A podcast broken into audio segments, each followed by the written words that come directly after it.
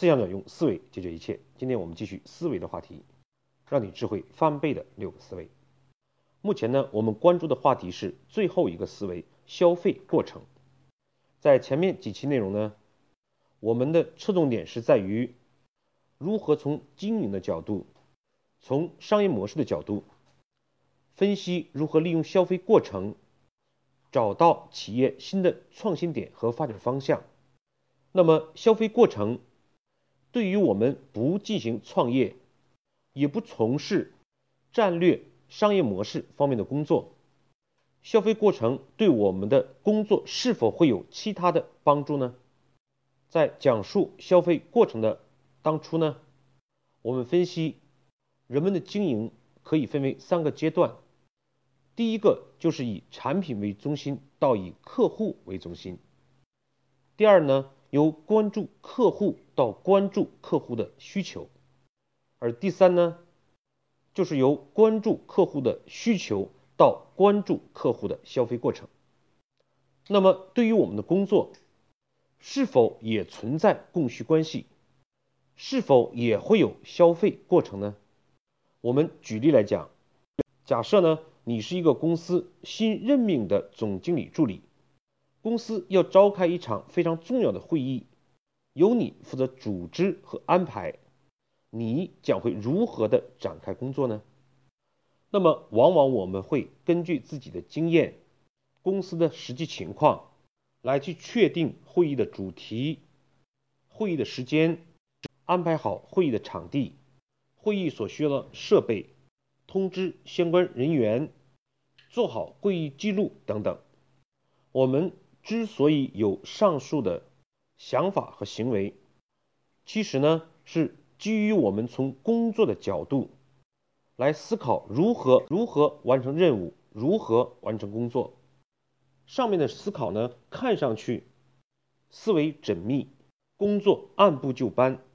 也许呢你所经历的所有会议安排都是如此进行的，而你这总结了。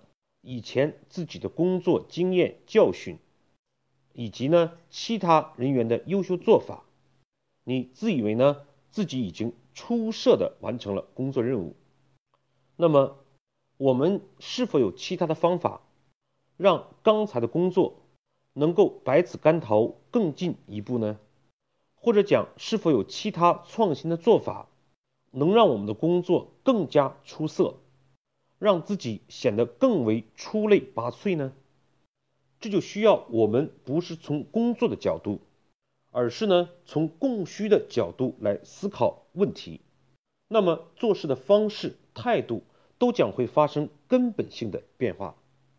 什么是供需？简单来讲，就是我们在做一个生意，做一个买卖，做工作呢，往往是为了完成一个任务。我们的心里面呢？往往会有快速的完成甚至应付的想法，而如果我们从做生意的角度，则是如何更好的吸引客户，创造更大的价值，获得更多的赚钱的回报。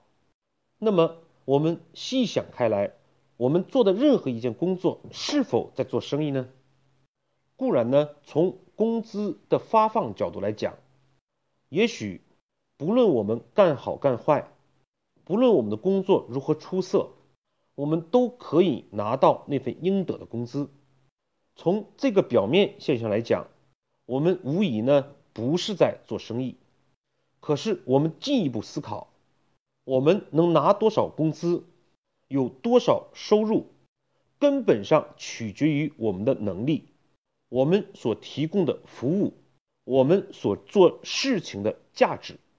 我们每一次出色的完成工作，认真的对待事情，都会增加我们自身的能力，提升我们做事情的价值。也就是说，在这个过程之中，我们本身呢像产品一样在不断的完善，所以只不过是我们工资发放的形式，让我们忽略了自己其实不是在工作。而是在做买卖、做生意。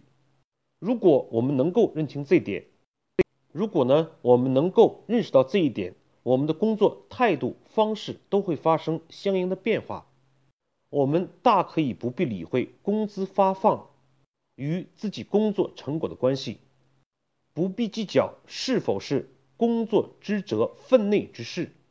我们会像真正的生意人一样，自己的产品好了，即便是这次的价格较低，那么从长期来看，我们一定会得到相应的市场的回报、客户的认同。所以从这个意义上讲，我们在企业里的每一份工作都是在做生意，而做生意呢，自然就会有供有需。从上面的例子来看，我们要举行一次重要的会议，那么他的需求方是谁呢？显然呢，总经理是需求的一方，我们需要通过自己的行动。和协同其他人来提供呢一个非常完美的会议，以达到总经理开会的目的。那么总经理开会的目的或者讲他的需求是什么呢？通过调研和了解，可能我们清楚的知道这是一次公司销售年度计划的会议。那么会议的目的自然是为了能够。审核通过当年的销售计划，开会呢只是一个手段，因此我们前面所列举的会议相应准备，都是从这个手段的角度来思考的。可是呢，如果我们仔细分析，即便是这个会议准备的如何完美，都有可能呢，并没有达到我们开会的目的。只有我们认识到了。总经理的需求是能够一次性的审核通过销售计划，我们接下来做法可能就完全不同。比如说呢，我们可能就会考虑到销售部的各项计划能否提前提交，并且呢分发到与会的相关人员，让他们提前能够有所准备，甚至呢我们对相关计划。可以提出自己的修改意见，在与总经理沟通后，协同相关部门修正。我们呢，也可能去与销售部门沟通，看一看他们制定计划还需要公司哪些支持。比如说，他们可能希望了解新的一年公司有哪些新产品，生产部的产能状况如何。而我们知道，在公司里面。往往涉及到两个部门之间的沟通，都会出现这样或者那样的问题。那么，我们可以从总经理的助理角度去帮助协同解决这些事情，以促成呢销售部更好的完成销售计划。可见呢，如果我们能够从供需的角度解决问题，往往呢更容易发现问题的关键。找准方向，然后对症下药，避免呢无谓的付出，起到事半功倍的效果，在满足他人需求的同时，也就获得了认可，同时也提升了自身的价值。如何准备好一个好的会议，和如何达成会议好的目的、决策的结果，显然是不可同日而语的。很多时候呢。我们往往做了大量的工作，却发现是无用功，或者价值很低。这个原因就在于我们往往只从工作的角度、员工的角度来思考问题，没有看到其中的供需关系，没有理解对方真正的需求。而一旦我们懂得了从供需的角度去做事情，我们的角色就会发生相应的变化。作为供方呢，我们就会考虑。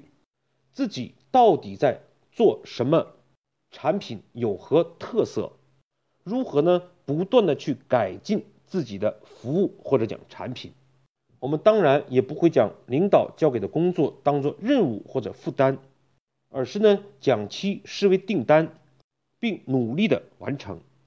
这样呢，我们的工作也就变得更投入、更积极、更有担当。由此可见呢，从供需的角度来思考。我们的工作方式和态度都会发生翻天覆地的变化，能够呢以更短的时间找到解决问题的最佳途径，避免走弯路，以更小的投入呢收获更大的价值。好，我们对今天的内容做一个回顾。第一，第一，不要受表面的工资发放形式的影响，也不要受公司考核制度的影响。我们一定要清楚的认识到，从长期来看，我们的工资收入与我们的能力划等号，与我们做出的价值划等号。第二，不要从员工工作的角度来思考如何完成工作，而是呢，将自己当做生意人。我们做一件事情，不是为了完成一个任务，而是如何满足需求方。他的需求更出色的，甚至超越客户的期望。第三，当我们以供需的角度来思考工作的时候，往往呢，我们对工作的认识，就像今天的案例一样，由一个做好行政性的安排会议的工作，到呢更有价值的，如何让会议产生真正的成果，这样的转变。那么我们的价值自然呢也就会得到相应的提升。好，今天的分享呢我们就到这里，谢谢各位的收听。